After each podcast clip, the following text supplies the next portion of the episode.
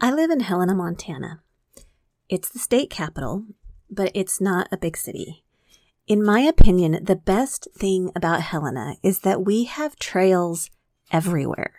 Surrounding the edges of our city are over 70 miles of trails that are perfect for hiking and biking. The International Mountain Biking Association has designated us a silver level destination. Basically, the trails are a big deal, and I love them. Earlier this week, I was taking advantage of those trails when biking across a favorite meadow. I had literally just informed my friends that if the time comes that they need to spread my ashes, this meadow is the place. Within five minutes, I was face down on the ground, tangled up in my bike, getting a very up close view of the trail while repeatedly spouting, I'm okay, I'm okay, I'm okay, after the initial shock of my abrupt contact with the ground, my self reliance told me to walk it off. So I did, and I did feel okay. Okay, right up until I put all my weight on one leg in order to remount my bike. That's when my knee bent the wrong way, and it became clear that while I was okay, my knee was not.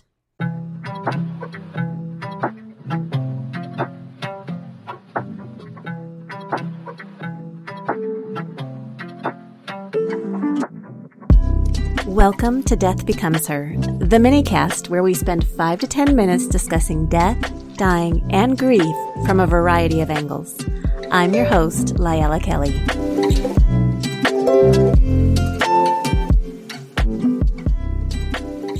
That is how I found myself thinking about the topic of support. Death doulas offer support. That's a kind of vague statement. Yes, we offer support, but what does that really mean? Haven't people been dying for literally forever? Do we really need support through the dying process? Isn't this just the human experience, something we've been handling since the beginning of human existence? Why do we need death doulas now?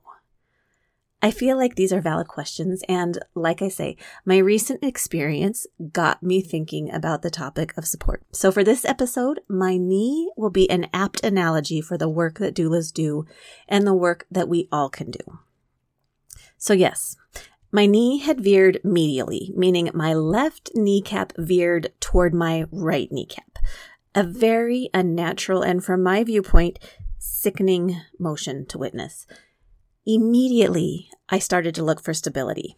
I needed to tie something around my knee, something to keep it on the straight and narrow. We ended up tying a shirt around my knee, which did give me enough confidence to at least get on the bike and start on the downhill. After a lot of one legged maneuvers and a couple of hours, I was delivered safely to my couch. My husband, he made a quick run to the pharmacy for an ace bandage, a wrap that I could put around my knee. That little ace bandage was just what I needed to feel better. It didn't fix the growing pain, but it did make me feel a bit more stable. By morning, it was clear that I was going to need to see a doctor. My knee had become so painful during the night, and getting into the car was unpleasant to say the least. I could no longer really maneuver my leg on my own. I had to hold my knee up, and then I had to have somebody hold the weight of my foot as I pivoted my body to get into the passenger seat. The same maneuvers were repeated to get out of the car, to get on the exam table, to get situated for x rays. Fortunately, every time I had a team of people to help me and support my weak and tender areas. After all the medical stuff, I was sent home with another ACE bandage and a referral for an MRI. But a couple hours later, I got a call from the doctor. It seems that the radiologist had seen something on the x ray and I needed to go back to the clinic. ACE bandages weren't going to cut it. I needed a massive black brace ankle to hip. That's what I'm hobbling around with these days, as well as a set of standard issue crutches that we rented from the equipment rental shop. Side note, you can rent a cement mixer and crutches all in one handy location. So yeah, I have an ace bandage, a big strong brace, and crutches. And even though it is far from convenient, I gotta tell you, it is an absolute game changer. Do you see where I'm going with this? The right support makes all the difference in the world. Yes, Technically, we can navigate situations without support. But when we do, we feel the instability. We feel the tentativeness and uncertainty. When a shift in life happens and we realize that we may be facing an end of life situation, at first we may feel like we can handle it on our own.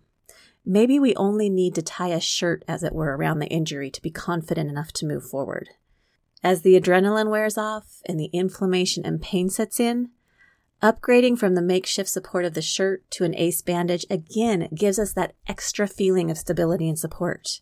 We're being held together by the compression wrap and it feels better. Again, we find that we can move forward. But still, that may not be enough when curveballs come our way unexpectedly. We can feel the fear. For example, my dogs. What if they jump or wag in such a way that they touch my instability? This whole thing could blow. As end of life situations progress, that sensitivity and fear manifest as well.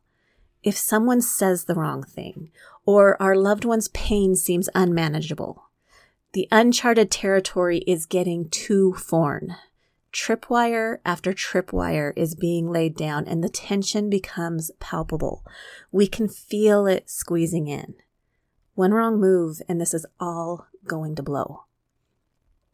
As a death doula, with a bum knee, I now realize that my job is to be a big, strong brace. I can't take away the pain or the inflammation. That will only come in time. But I can reinforce and stabilize. I can strengthen the weak spots and minimize further damage. In the past, American culture was different. Families lived and died in one area of the country, maybe even sharing the same land or homes.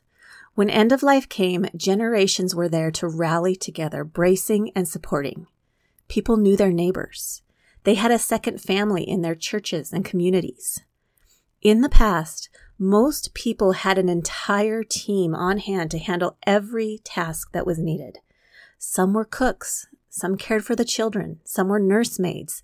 The doctors would come to the home, others could handle practical needs, and still others knew how to care for the dead.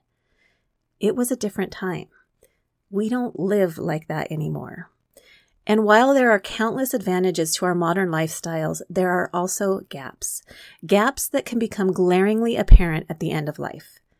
A person is dying, and yet we have to balance our employment with the time and care we devote to our loved ones because we fear losing our means of living. Rarely are people in a situation where they can drop everything and devote themselves to the most important task at hand. Additionally, our support people may live hundreds or thousands of miles away.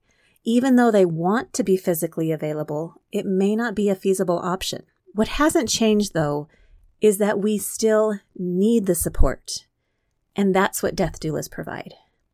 We fill the gaps that exist as a necessity of modern life. Yes, we can go it alone. But just like my wobbly knee wrapped in that makeshift shirt brace, it feels unstable. It feels tentative and scary. The journey ahead feels daunting. The right support at the right time brings comfort and peace of mind.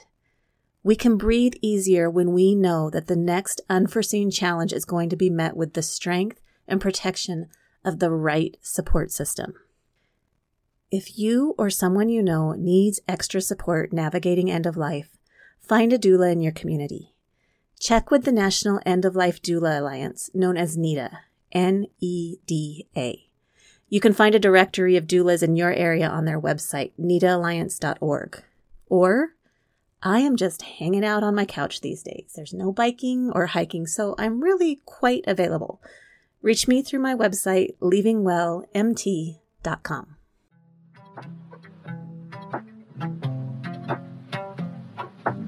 Thank you for listening to the Death Becomes Her minicast. Connect with me, Lyella Kelly, at www.leavingwellmt.com. Special thanks to Roman Belov for our intro and outro music.